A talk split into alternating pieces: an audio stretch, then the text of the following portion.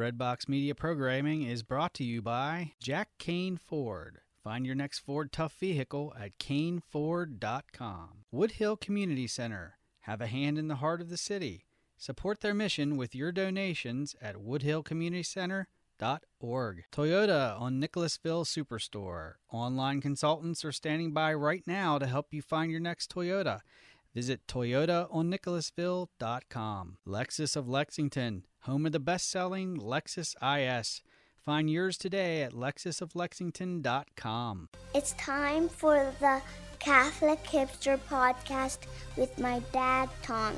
And our friend, Sarah. I hope you like it. What up, everybody, and welcome to episode 25 of the Catholic Hipster Podcast. I'm Tommy, out here in the San Francisco Bay Area and way out in the ATL, where it's blooming like spring. Sarah Vabulous. Hello, Tommy. Yes, it is. The, the groundhog was incorrect. It is early spring here. that groundhog, I loved it. One time, the uh, Weather Underground did a little article about like how often is the groundhog right versus how often are weather people right, and it was pretty good 50 50 both ways, you know? Oh, well, it's weather. Is it ever right? Very rarely, unless you're a weatherman in California or weather person in California right now, and you just say it's going to rain because it rains constantly. Mm. Our drought is nearly over, which So- is really exciting. Any mudslides near you? I know that's been a problem. yeah, there's one in Santa Cruz, which is like, oh, maybe about 45 minutes away from here on Highway 17. That's just like really mountainous road um, that people are like fearful of driving on because it has these crazy turns. Um, but now it's down to like one lane for each direction, and it's been that way for two and a half weeks. So Oh, fun stuff over here. Wow. We do not handle rain well. no, but you know, we should um, continue to pray for the towns that were affected by that dam that broke. Um, I have to to feign a little bit of ignorance here because I didn't research which part of California that was in. It's a little bit further north than me, kind of like past Sacramento from here. Okay, Um, okay. I wasn't sure if yeah. it was northern or southern California. So It's the highest dam in the United States. Come on, where's your like? uh what, I don't I- even know. I literally- demography. only saw the headline that was like dam breaks in California and I was just like hail mary and that's all I had time to, Oh, to do. you are so sweet. That's so nice. Well, it's so sad. That's a lot of water. It is. It was like spilling over the top like a waterfall. It's crazy. Yeah, so we It just got to crazy. pray for California. You guys need the rain, um but you We also do. We're close. need to be safe with the rain. That's right. And once it when it doesn't rain for seven years straight, you know, it's kind of intense when it rains. We- We've gotten more rain this year than we did like in the seven years previous. So That's crazy. pretty crazy. Yeah. So happy post Valentine's Day. Mm, yeah. Yeah. Uh, do you want to hear what I learned on Valentine's Day? Yeah. I learned that I have gray hair. Happy Bum, bum, Valentine's bum, Day to bum, me. Ta-da! Though everyone wants to know, is it still gray right now? No, I dyed it blonde. You're welcome. Hey, all Hey. right. Now I know why I get my hair highlighted. So it's just now it's it's an actual reason um, for my my visits. To she, I love my my girl does my hair though. We've been growing up together, if you will. She's been doing my hair for 12 years, and she's just a bit older than me. So Dang, 12 lots of- years. I mean, you were a baby, just a baby back then. in college. hey, I'm trying to help you. oh, okay, okay, yeah, my bad, my bad.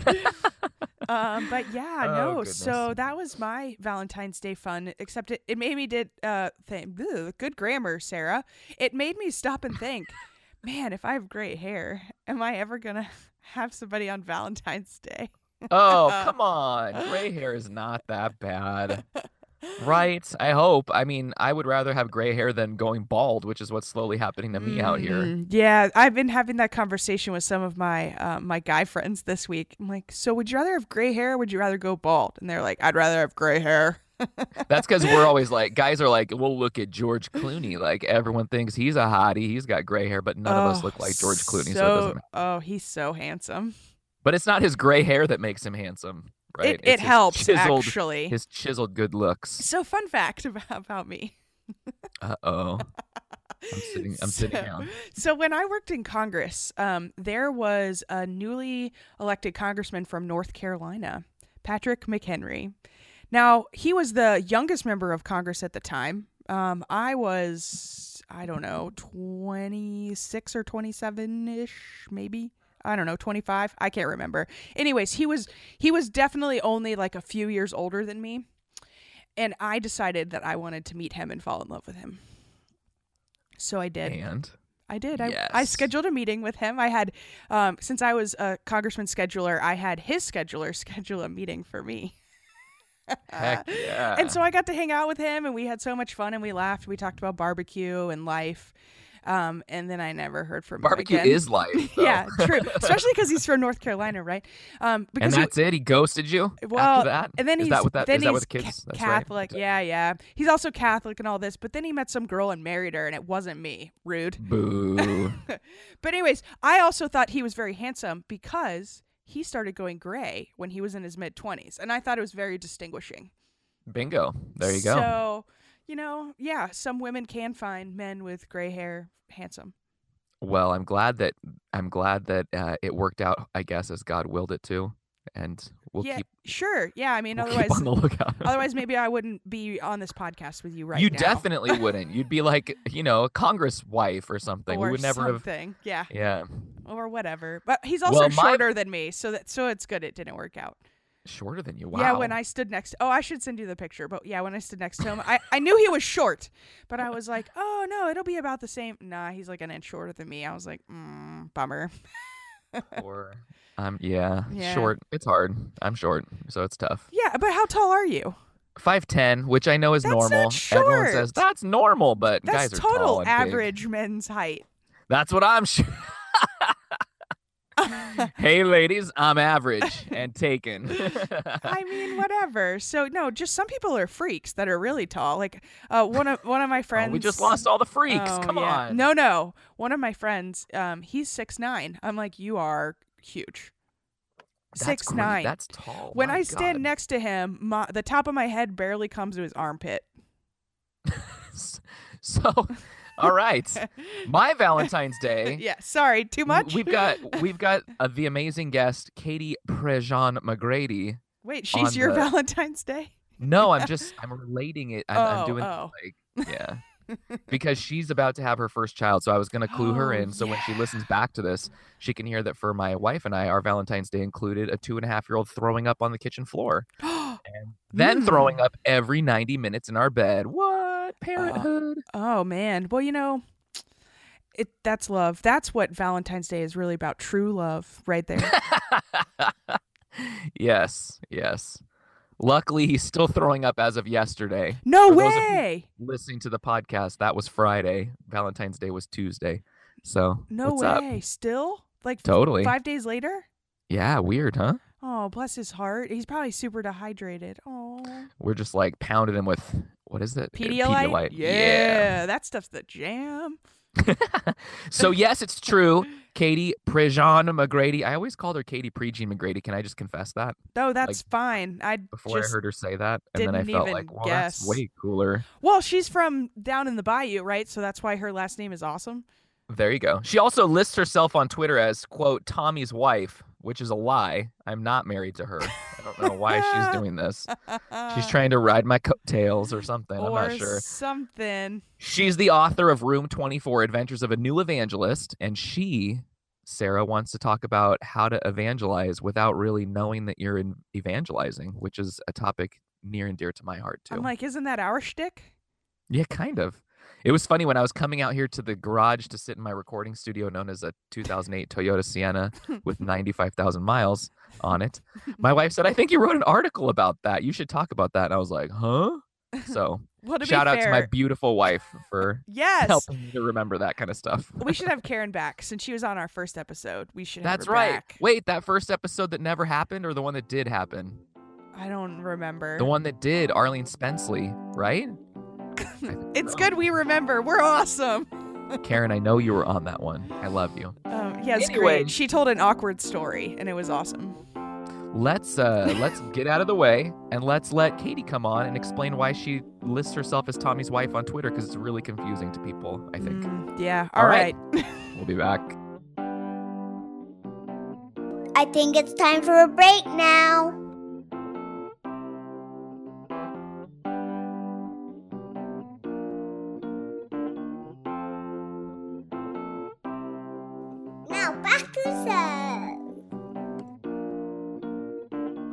Welcome back, everyone, to the Catholic Hipster Podcast. We've got an exciting guest, Catholic Throwdown alum, Katie Prejean McGrady. I'm trying to say that right. Am I Did we say it right? right?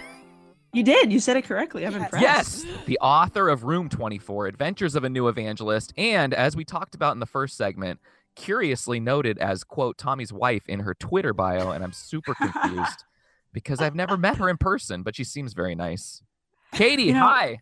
We have a special relationship in my heart, Tommy. Oh, that's nice. Yeah, I put I was gonna put his handle. I love my husband dearly, but I make fun of his Twitter handle all the time because it's like it's based off this story, the real tour. I can't even begin to tell it properly. Um, that he tells when he travels and speaks mainly to middle school kids. So if I put the handle in there, I feel like I'm I'm implicitly supporting the story that drives me up a wall. So I just put Tommy's wife. Oh, Does that make me a bad wife? We've only been Marriage married nine months, so you know I'm still learning the ropes. No, you're a perfect wife. That makes you exactly what every wife should be. Secretly hoping, you know, making fun of their husband's Twitter handles. yeah, embarrassed, making fun. Yeah, that's He live tweets the NBA games that I can't watch, so I really appreciate that. this is good. Katie, it's been a week since we had another podcast thing that you were on. That's exciting. How's Yeah. it been? How's it been the last week? You're you're also pregnant for people who can't see through the audio that they're playing into their earbuds. Yes. So how's that been going? well, you know, so I'm still in that phase of anonymous pregnancy, is what I call it, because I don't have a Ooh, baby nice. bump yet. So I'm like 12 weeks pregnant, but I know I'm pregnant. My husband knows I'm pregnant. My students most certainly know because of my random mood swings. Um, and, and my desire to eat all the things that are in front of me. But also, I've so this is how I define pregnancy. I've I've come up with two definitions of it. It's when you want to eat nothing, but you could eat everything, at least in the first trimester, because I have not wanted food. And it's when life is just lived in the brief moments between having to pee, because it's just this constant need to go to the bathroom when I haven't drank anything. Um, so other than that, it's it's the miracle of life, and the child is growing inside my womb, and there's two heartbeats and all that nonsense. But as of right now, it's more annoying because I just kind of look like this vapid waste. I've lost nine pounds since getting pregnant because I've been so sick. So like people have come to me and said, "Are you sure you're pregnant, or it's not something else? What are you implying? I have cancer? Thank you. No, it's a baby. It's real. it's in there. Here's the last picture of it. which People it don't looks like a know. People don't know how to handle pregnancy and what to say in any way ever. No, none. it's whatsoever. amazing. It's amazing. It happens so much. We're all here because of it, and yet it's so incredibly awkward for everybody. I don't Yeah. understand. Oh yeah, and and like I've had students say things like, "Are you sure you're pregnant because you're not eating enough?"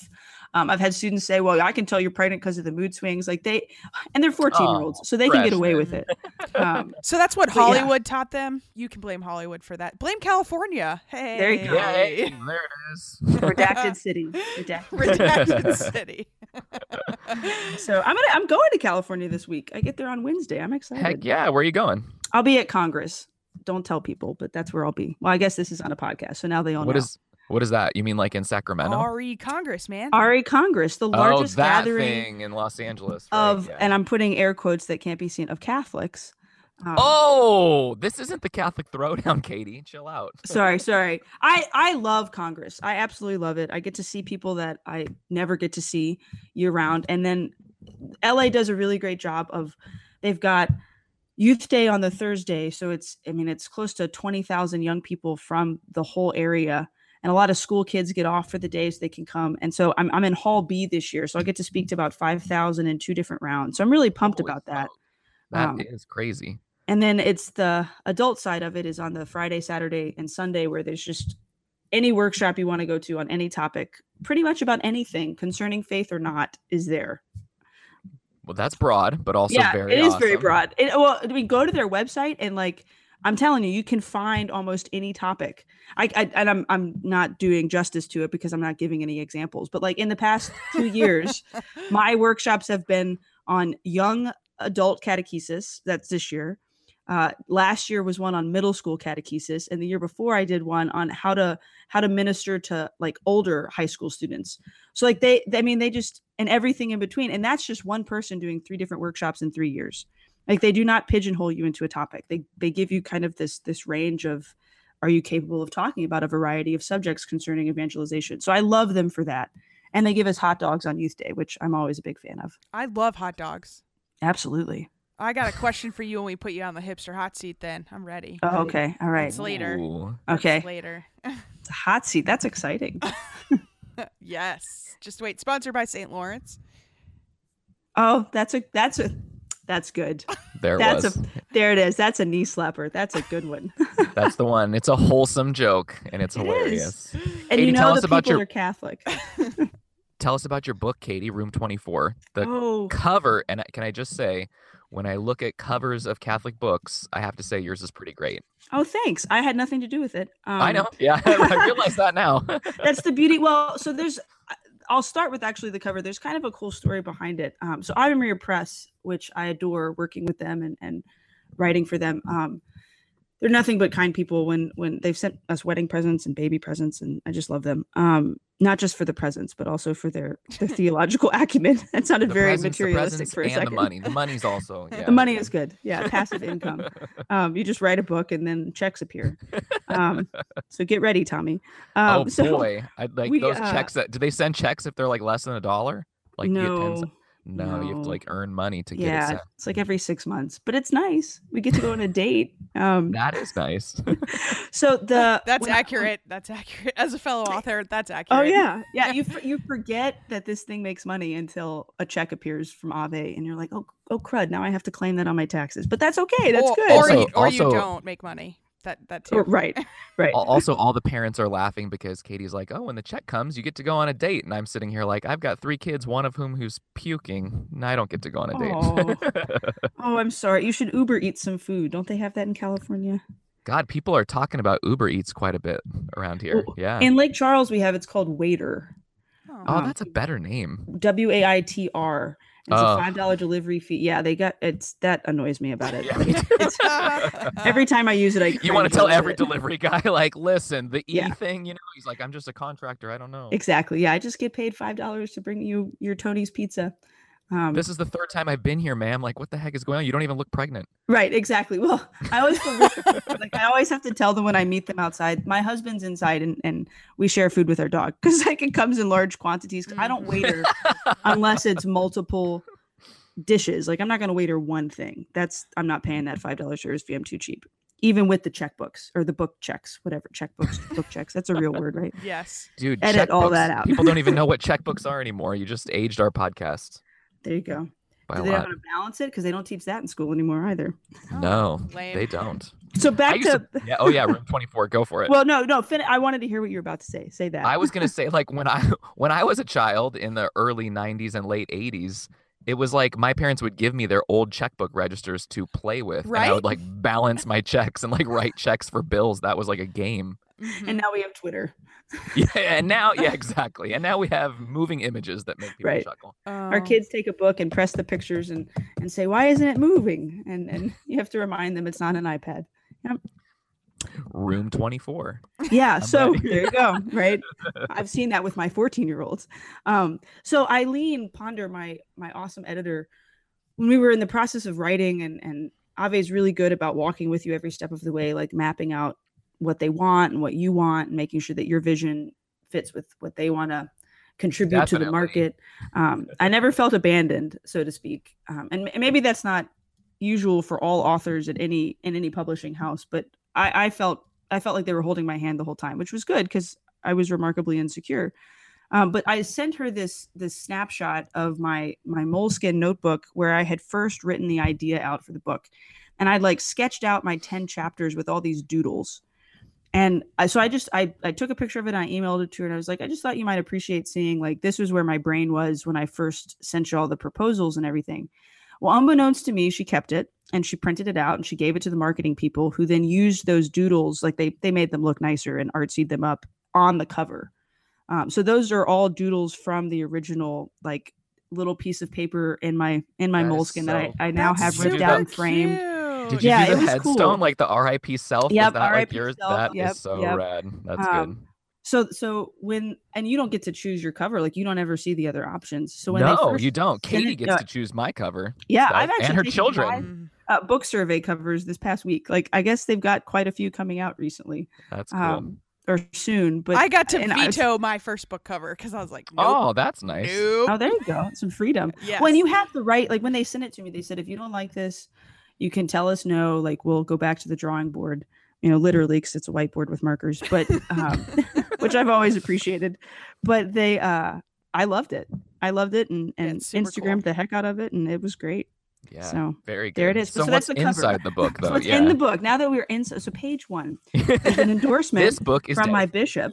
Um, Do you have an imprimatur in room 24? No, it's it's not an imprimatur because it's not a Oh. technical theological textbook of any kind. But I did have to go meet with him, and you know, he offered me some insight, and then I took him out for dinner and a drink, and and um, you know, puttied him up so that so he you would. bribed him. Yeah, I bribed him. I bribed him. Well, okay. after after the endorsement, I took him out as a thank you. Um, but our bishop is a dear family friend, so it worked out. Drink for an endorsement. He had an old fashioned, for the record, um, very bishop drink. Um, but inside, it's just it's ten chapters, so it's ten stories essentially from my classroom about evangelization, but from the perspective of like here's some some moments and some interactions with kids. So, for example, my favorite story to always tell is is the third chapter of the book. Um, is the story of a student making a Christian Mingle profile for me without telling me Oh, Ah, wow. that's yeah so, and, great. and and that student is now a senior um and is very proud of the fact that he is chapter three of the book um so he made this christian mingle profile for me uh, unbeknownst to me and this guy found me on the profile and found me on facebook and added me as a friend on facebook and i didn't confirm him and like facebook's got this weird like security feature where if somebody adds you three times in like 20 minutes and you deny them three times in like 20 or 30 minutes they block them so they can't keep adding you Once Um, you deny them three times before the cock crows. correct correct Yes. it's very very christian mark zuckerberg didn't even realize he was doing it so um we have to talk about him. He wrote something really weird on facebook the other day. We'll come back to that. Well, remember he met Pope Francis, so. Oh did he? Oh yeah, just Oh, recently. maybe- Anyway, we'll talk Yeah, about it. the catalyst. Um he's so cool both of them. Anyway so uh so this kid had made the profile. This guy adds me on facebook. I deny him. And then so later that same night i get this phone call from a random number. And the only reason i answered it because it was like at 10 15 was because we had some youth group kids out at this retreat center preparing for this conference that was starting the next day. And i thought maybe it was one of the kids calling on somebody else's phone because the service was really terrible out there. So like you know the adult in me kicked into high gear like protective mode. And it was this guy that had added me on facebook and had apparently found me on christian mingle which i didn't know about yet. And so he's like really creepy and like all the like heavy breathing on the phone asks me out. And i'm like uh no i don't know i don't know you and he's like yeah but i just think we really would have a lot in common it was creepy i hang up on the guy he calls back five more times Oh I call my, my, father to come check and make sure my alarm system is working properly. And like, like a little nervous if this guy found me on Facebook, could he have found where I live? And like, you know, the internet's a scary place. You never know what's out there. For the record, I then met my husband about a year later on Facebook. Um, but that's Was not it him? nor Was he the it was caller? him. It was not the guy. Oh, That would God. be even better, but no, I, it was not. I really I wanted that to be the end of the story. I really did. Then I really married did. this guy. I really did. no no um but so the next day end of the story is i get to school i'm telling my students this like weird moment the night before thinking Oh, and they're does just the gonna kid confess? laugh at it confesses. oh he like sinks down into his chair he is turning bright red and i know something's up and i was like bailey do you know anything about this? And he goes um well you see and and so the the the conversation is recounted in the book of how he's like we just we all know that you want to get married someday and like we just wanted you care so much about us so we wanted to help you out da, da, da, da, da. oh my gosh i ripped into the kid. I was so mad about invasion of privacy and you can't do something like that and i should turn you into the office and you should get suspended and the only reason i didn't put him in trouble like get him in any type of trouble was because he said he was going to a different school the next year and I didn't want to ruin like his last month at our Catholic school. And when you know he didn't transfer, he stayed at that school and has Oh. taunted me with that reality ever since. But uh, he's a sweet kid, and he I know he meant no real harm by it. I don't think they ever thought I'd get like a wink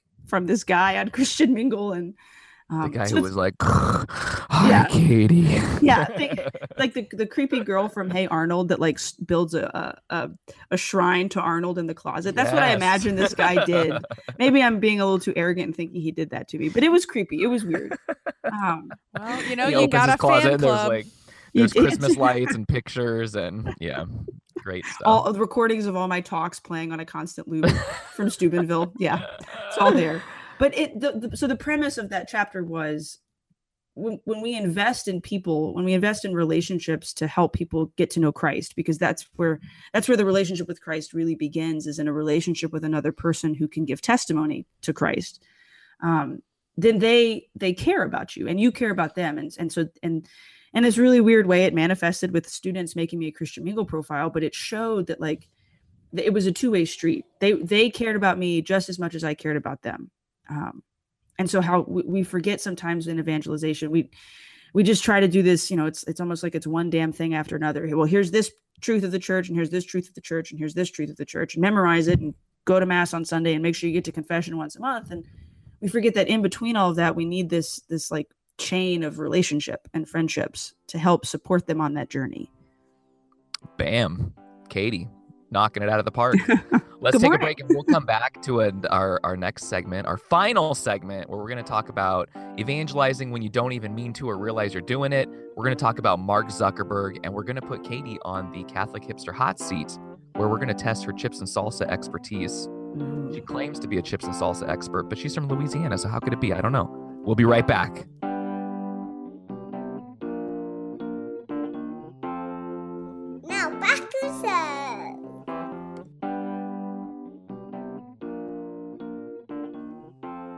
All right, everybody, it's time for the segment that I know you're really excited about. I don't really know why you're excited about it. But anyway, we're back. We're still talking to Katie. She's cracking us up. Um, and we're going to talk about Mardi Gras and Mark Zuckerberg, answer your questions. And then my favorite part when Tommy and I forget questions for the Catholic Hipster Hot Seat. Every time. Every Every single time. I don't even know what I'm going to ask. That's how exciting it is. It's hot for everyone. That's right. so, Katie, you're going to uh, Mardi Gras party tonight because, right, you live down in Louisiana, Louisiana. Louisiana, yeah, Southwest. So if you if you hold your hand up like the L of Louisiana, I'm in the the heel of the boot, as we like to say. Um, so Mardi Gras is remarkably different across our state. There's New Orleans Mardi Gras, which is what you see on TV and like the bad boys, bad boys, what you gonna do, like police segments where they arrest people. That's not what Mardi Gras is like in my town. Mardi Gras in my town is very um, kind of low key in the sense that like so there's these things called krewes, and it's spelled with a K, K R E W E, and it's basically an adult fraternity slash sorority where you pay to have friends in your krewe, and you you do parties all year long. So it's you have a a, a big like opening party in August, and um, we have all this stuff right around Christmas time, and um, the big the big obviously the reason you pay to be in this krewe is your ball, um, and so the Mardi Gras balls happen pretty much from January 6th. So whenever 12th night is, all the way up to Fat Tuesday. And, and they're usually all on the weekends. And so these balls are basically adult proms. That's a lot of Um, partying. Oh, it is. And well, you don't have one every weekend. You go to your cruise, but oftentimes you get invited to other krewes. So in Lake Charles, for example, we have over 42 krewes that that have well over 100 members each. And some people are in multiple krewes, and some krewes are like super old, like like the Krewe de la Famille, which is the one my parents are in. So the crew of the family has existed since the 70s, and they always have a big themed ball. My parents were on court when I was a kid, and so there's so like I mean, this sounds to anybody listening that's not from Louisiana, this sounds really weird and almost kind of cultish, but like you grow up with it. So my parents were Duke and Duchess of Krewe de la Famille in like 1997, and they have to wear these these gigantic. I mean, Google Mardi Gras headdresses for krewes, and like you'll see the pictures of like people in these gigantic thousand dollar headdress sets, and they get paraded around in front of all the other members of the court, and like you are basically your crew's royalty for the next year. So there's kings and queens, there's dukes and duchesses.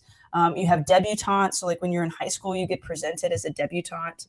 Um, it's like your coming out ceremony. I mean, think like old antebellum South, like that. We kind of like embody that spirit, and then it's just a big dance and party and drinking and food and all that good stuff. So all in the name of we got to get it all out of our system before Lent because we're good Catholics. Um, and so then to my Mardi Gras crew is is Krewe de Lac. Um, so Crew of the Lake, Krewe de Lac. We're not very exciting. Crew of the Lake. Um, and we have uh we have two parties actually. We have our big cocktail party, which was a couple of weeks ago, where you get all gussied up, and then we have our costume ball. And so you get together with your groups of friends within the krewe, and you come up with your different costumes. And so last year we were the Harlem Globetrotters. Um, So we short shorts, big fros, you know, tank tops. The year before, um, we were Nintendo pictures. characters. Oh yeah, they, oh they're on my Facebook page. We were on, we were Nintendo characters the year before. Um, so my husband and I were uh, Toad and Toadette. We're pretty excited about that. Like full blown costume, made them made them from scratch with bowls and stuffing, and I learned to sew for a brief period of time. This year, I'm pretty excited about. We are villains. So my husband is Gaston, and I'm Ursula. Um, and then our guests are coming as Cruella de Vil and like one of the thieves from 101 Dalmatians. And my little sister, who um, lives in town for this brief period of time before she goes off to Canon Law School, um, we got her a ticket, and so she's going to be one of the Dalmatians that Cruella steals. So like we've got this whole like Disney set, and then other people in our crew are like being Bane, and I think some Doctor Freeze is that a I'm not very good at comic Mr. Freeze. Mr. Mr. Mr. Freeze. It's Doctor Strange, but Mr. Freeze. That's right. Sorry, Tommy. So No, anyway, I it's a lot of forgive fun, um, and it's it's just it. You know, every year I always I like I, because it costs money. Like you have to buy booze and you have to buy food and like you have to buy gifts for your your guests and like every year I'm always like, what's the point of this? And then you get there and you have this live band and and you just have all these people and all this these costumes. And you just you see everybody that you haven't seen for for at this point two weeks, but like usually like a year at a time and and you're just it's just great fun it's it's it's awesome fellowship i don't know that it's evangelization proper but i certainly share the lord when i'm raising a glass this year i'm the dd so that's very jesus oriented because i'm pregnant um Listen, but you're anyway. talking to me on this podcast. I fully embrace all of this. Oh yeah, it's awesome. I mean, if you ever get the chance to come down to a Louisiana Mardi Gras, Lake Charles, Lafayette, New Orleans, Baton Rouge, Houma, Houma has an incredible Mardi Gras celebration. Like there's just, it's the culture. And don't ever let anybody tell you Mobile, Alabama founded Mardi Gras. That is a lie and that is wrong. Oh, you heard it here, everybody. Throw We have- down. we have officially declared the truth here on this podcast about Mardi Gras. Katie, Mark Zuckerberg, you said he posted something that stood out to you. Let's do it. Yeah, so uh, go find his Facebook post. I mean, it's it's kind of long, but he talks about building a global community, and he said just last night, um, Facebook stands for bringing us closer together and building a global community. When we began, this idea was not controversial, but every year the world got more connected, and this was seen as a positive trend. Yet now, across the world, there are people left behind by globalization and movements for withdrawing from global connection. There are questions about whether we can make a global community that works for everyone and whether the path ahead is to connect more or reverse course. And it just like, I thought at first he was going the direction of like, everybody argues on Facebook and stop arguing, like, stop yelling at each other and just post pictures of your kids and your food. Like, that's what Facebook is for.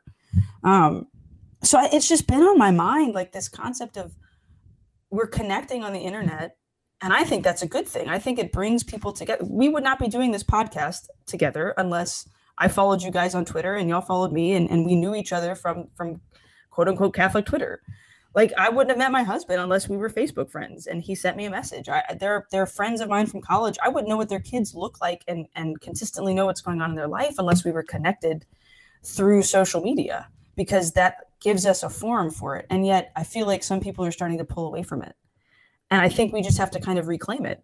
So that that's just what on that's on my mind. Discuss. I like it. I like it. Katie McGrady likes the internet. I do if we use it properly. Yes. That's And I agree. thing. the Yeah. Onion's not real news, right? Like the onion's not a trustworthy source. Stop sharing it as a trustworthy source. Thank God for the onion, though. I oh, absolutely. I have the Tiber. I have the Tiber. Yes. I have the timer. Yes. I actually recently just quit Facebook, and by recently I mean about five months ago. Um, and I've just I'm enjoying my life without Facebook. But that said, I have Instagram and Twitter.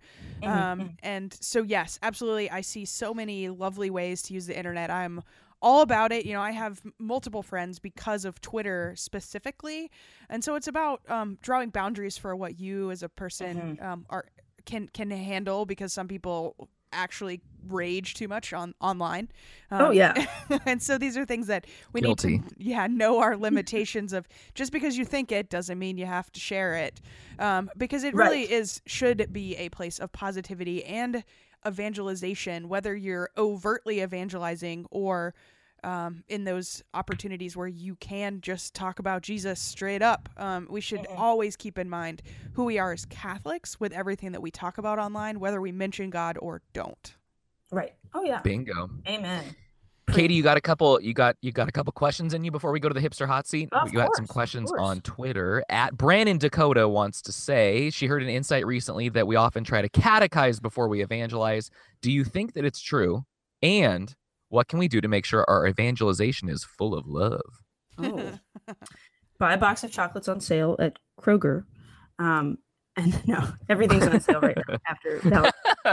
Um, I, you know, that's a great. She's right. I agree. We do try to catechize before we evangelize. We we we put kids in parish religious education programs and hand them a textbook with almost heretical nonsense. Tommy, I've seen your tweets. Oh my God, was that incredible? Oh, gosh. a weekly conversation of should we pull them out and do it at home? Exactly. I th- are you allowed to? Is that even an option? we haven't brought it up yet. Okay. I will be. praying God bless my parish. I love you. Yeah. And yeah. Um, but but I feel like that happens. I mean, regardless of where you are in the country or, or, or even in the world, at times we we want to get through the checklist. It's checklist Christianity. It's checklist catechism, um, and and forego the the opportunity to share the gospel. I mean, evangelization at the heart of it is is the bringing of Jesus Christ to every corner of the world, to every person in every scenario, whether it's the CEO or the man living under the bridge or anybody in between, and allowing the conversion of their hearts through the power of the gospel itself. And last time I checked, I mean, the sacraments, of course, power of the gospel itself, and learning the sacraments and learning the beatitudes, and learning the Ten Commandments. But my line always is, if if a if a young person or an adult or somebody in RCIA has learned the Ten Commandments, memorized them, and can recite the beatitudes, congratulations, you can pass a test. But are you not following them too? Are you not living them? And if if you're not, then we failed you. Um, and so catechism and evangelization are not opposed, but they have to they have to work together are they really that different if you're doing it properly? No, right? Like you can catechize someone in the process of building that relationship with them and helping them understand those tenets of the faith.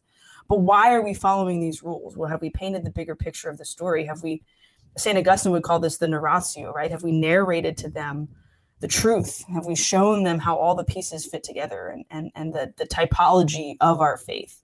To where they sit there and they nod their head and they go, wow, yeah so he does have a plan for my life and i probably should get to know this this guy who died for me because he wasn't just bored but because he loves me. I don't know if that gave to agree. tangible answers but and, and i think that just naturally leads to the fullness of love. I mean a teacher sometimes is is struggling to find how she loves her students but um, and i could tell you story after story of that but at the end of the day I have to constantly remind myself, and I think we all do when we're in evangelization scenarios, whether we realize it or not. Every person we meet is somebody's child, that's somebody's spouse or future spouse or, or, or was someone's spouse, um, somebody's mother, somebody's father. I mean, they have a, a whole personal history, uh, their own personal salvation history in some sense. And you're a blip on their radar. You're one individual coming into their life at a certain point in history, a certain point in time and how can you you see them for all that they are made in god's image and likeness and love them for all that they are even if what they are right now is annoying the fire out of you and lead them ever more to that greater truth? Um, i don't always do that perfectly in my classroom or in my life but it's it's my it's my goal. It's my dream to, to the ideal right? So Very thanks for that question brandon. I'm going to go write another book. Way to go. Send her send her some of those checks for there we go. yeah. In like a year and a half when they start coming in Uh, at Jason Trujillo underscore asks, sometimes our families require more evangelization than outsiders. How do you approach that?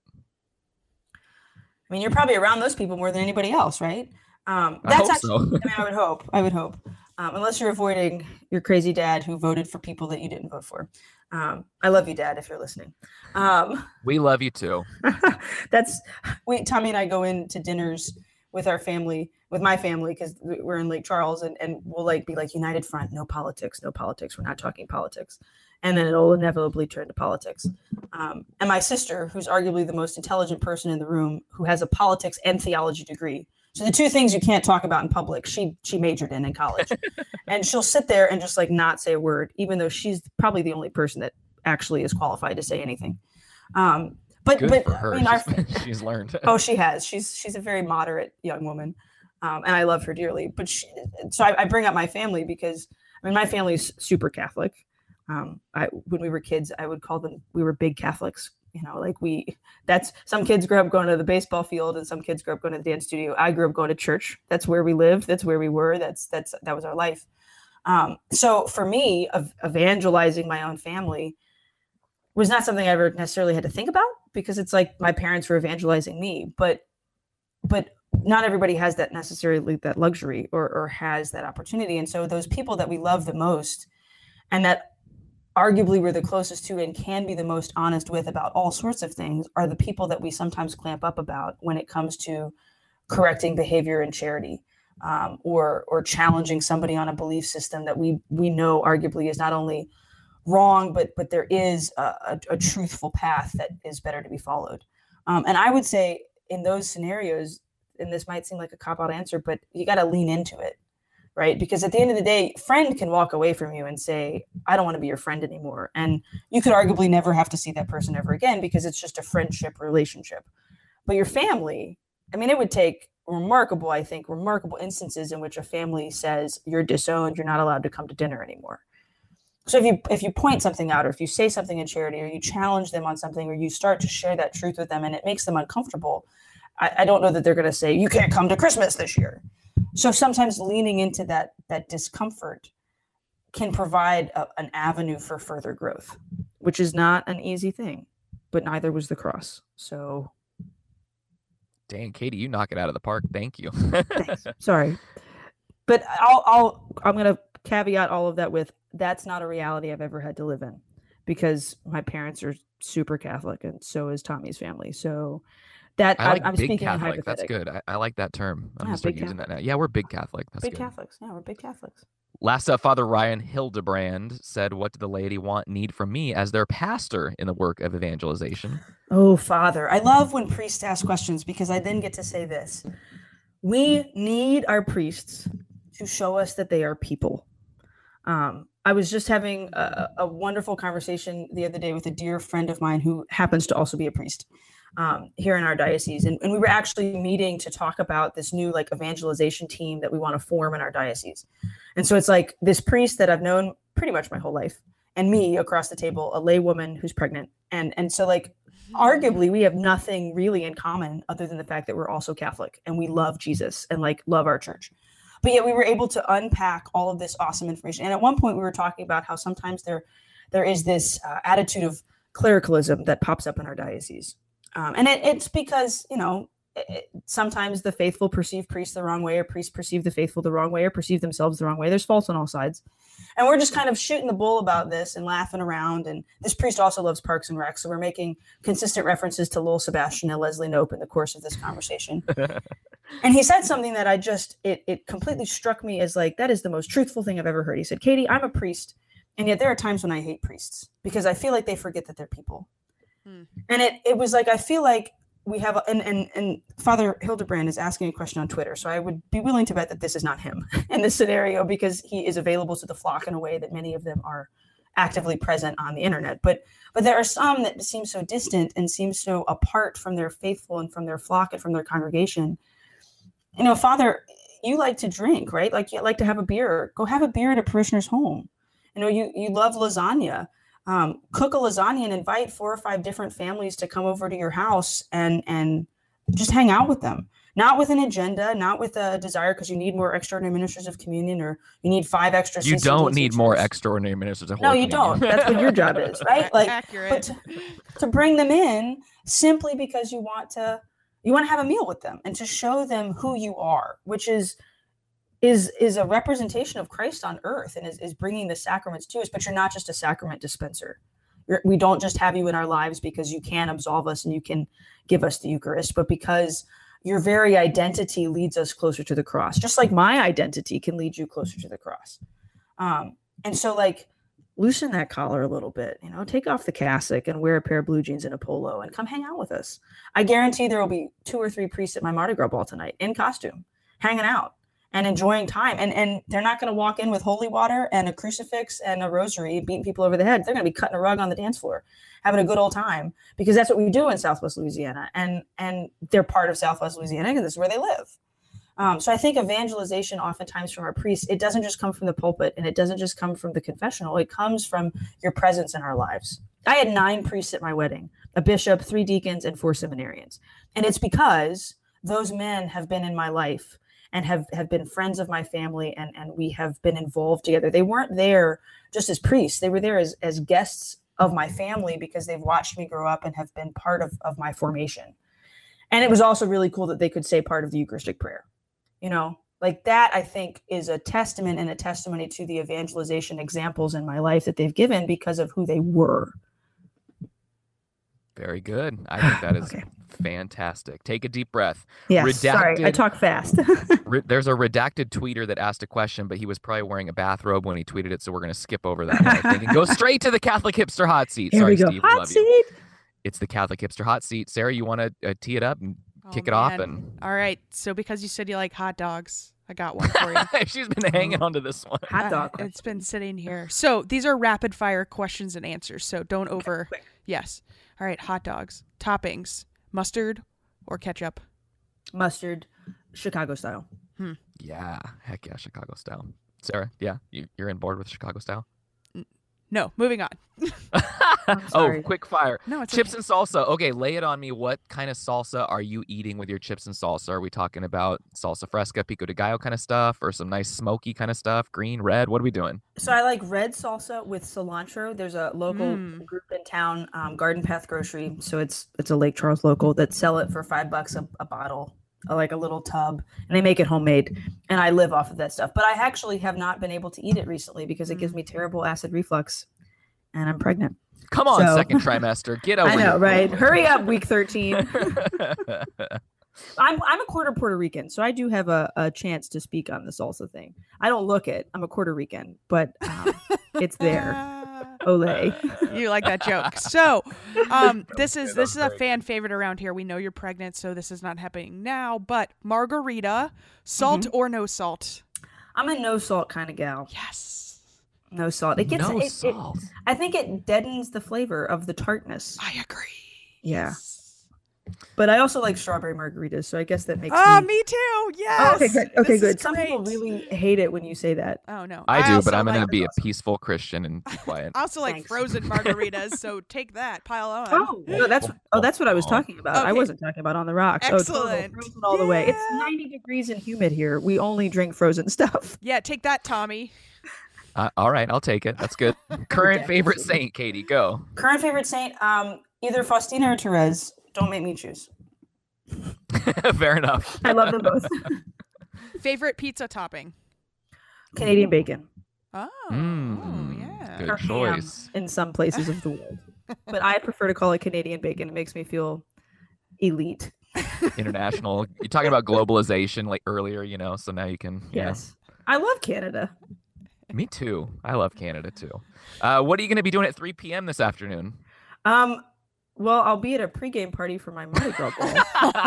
Driving oh, all I of my tried to toss a softball and I blew it. yeah, no, I will be. Actually, I might be putting my. Co- I think they're meeting at three thirty, so I'll be putting on my Ursula costume, which is a really weird answer to give on a podcast. But there you go. I have an Ursula costume. Everybody, So awesome. So awesome. Fantastic. really random. No. Okay, I'm out of questions officially. There we go. See Katie, every time. the- Hot All right, seat. so I'm from California. I'm coming to Louisiana. Let's just pretend. What's the one food that I have to have when I'm there? If you're here between November to April, crawfish. And there's Boiled a picture. Is that a picture of your husband on Twitter yes, with the Yuengling? yes, boiled crawfish. So we literally Yes. boil bugs. Uh, The rest of the world uses them as bait, but we eat them. Um, and you can order by the pound, and it's delightful. So you have to have boiled crawfish. If you're here outside of crawfish season, because there's a season for it, I would say gumbo or jambalaya. Hmm. Um, yeah. Jambalaya. jambalaya, spelled with with a J, so it, it looks like jambalaya, J A, but it's jambalaya. you heard it here first. That's right. Katie Prejean McGrady.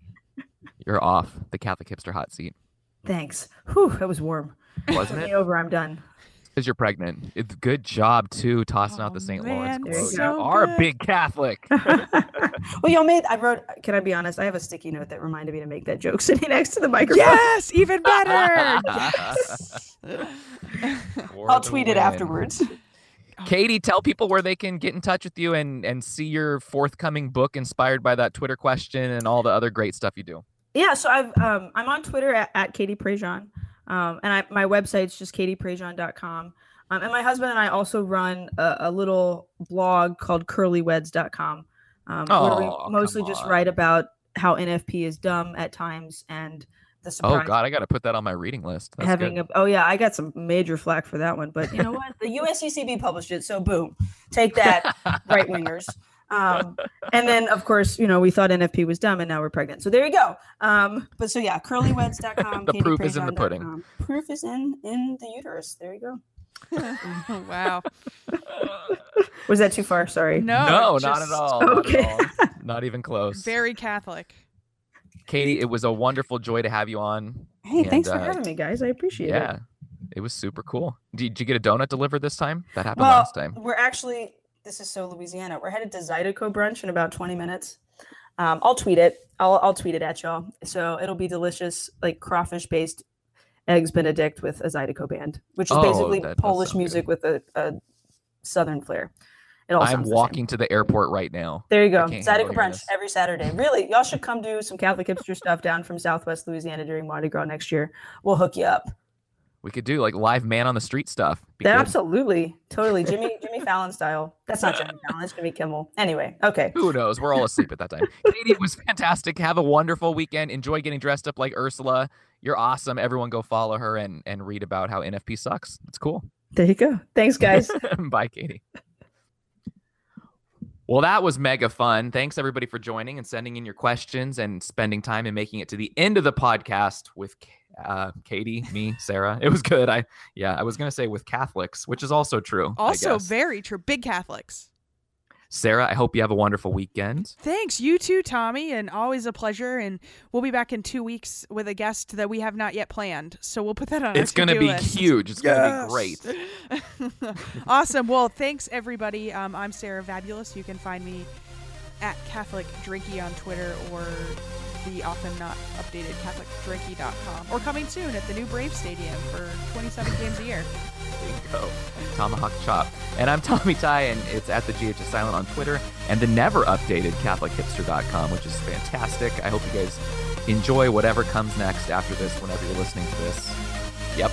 God loves you. Take it easy. God bless. Well, that's the end of today's episode. We'll see you hipsters at Max. The other thing we're talking about, um, Mardi Mardi Gras. Gras, and Mardi then we Gras. could rock these. There's like three or four questions. That are Oh, that'll real. be easy. And then we'll do hot seat. It'll be great. Hot seat. What Ooh, that's good. Can we record that? Talk about Oh. the hip hop seat. What you talking about? What you talking about, Willie?